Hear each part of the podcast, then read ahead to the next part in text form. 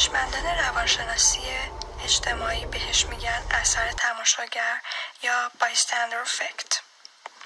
داستان از اینجا شروع میشه که سال 1964 توی آمریکا دختری به نام کیتی در ملع مورد آزار اذیت قرار می‌گیره و در نهایت بر اثر ضربات چاقو جون خودش رو از دست میده.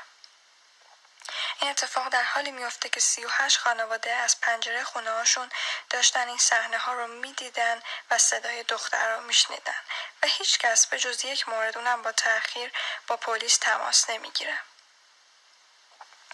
بیاین به این فکر بکنیم که چرا هیچکی نیومد جلو و با پلیس تماس نگرفت زودتر که قاتل فرصت اینو داشته باشه که دختر رو به قتل برسونه. پژوهشگران هم دقیقا به همین موضوع فکر کردن و اومدن علت رفتار مردم رو بررسی کردن و در نهایت به پدیده به نام اثر تماشاگر رسیدن که میگه احساس مسئولیت آدم ها بر اساس موقعیتشون متفاوته. به عبارت بهتر یعنی پخش شدن مسئولیت بین افراد یا diffusion of responsibilities. یعنی حس مسئولیت شما نسبت به افراد جمع تقسیم میشه. مثلا توی یه جمع ده نفره احساس مسئولیت ده درصده. توی جمع چهار نفره 25 درصد. و وقتی تنها هستین کاملا احساس مسئولیت می‌کنین. احتمالا دیدین توی گروه های واتساپی وقتی سوال می‌پرسین مدت ها میگذره و هیچ کسی جواب نمیده. یا توی یه خیابون شلوغ دارین میرین و یه تصادف می‌بینین. و چون همه فکر می‌کنن بالاخره یکی پیدا میشه که به دادشون برسه کمتر کسی اقدام می‌کنه که کمک کنه.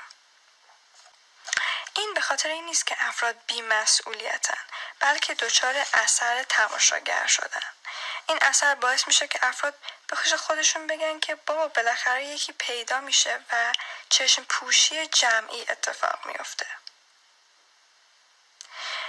برای اینکه این اتفاق نیفته چند تا توصیه می‌تونیم به کار ببریم. یک اینکه تماشاگر فعال باشید.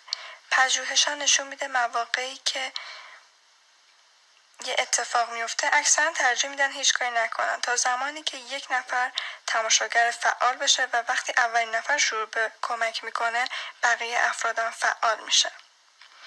دو وظایف رو به افراد بسپرین نه به گروه ها یعنی دقیقا تقسیم وظایف کنین و هر کسی مشخص باشه که چه کاری دقیقا باید انجام بشه. توی گروه های دوستی و فضاهایی که رو در بایستی وجود داره معمولا کارها به صورت هیئتی پیش میره و هر کسی به صورت داوطلبانه یه گوشه کار رو می‌گیره. ولی اگر سیستم داشته باشیم و به صورت تیمی جلو بریم هر کس مسئولیت خودشو داره و نتیجه بهتری حاصل میشه. You are listening to Radio Nagaresh, a new perspective in the world of media.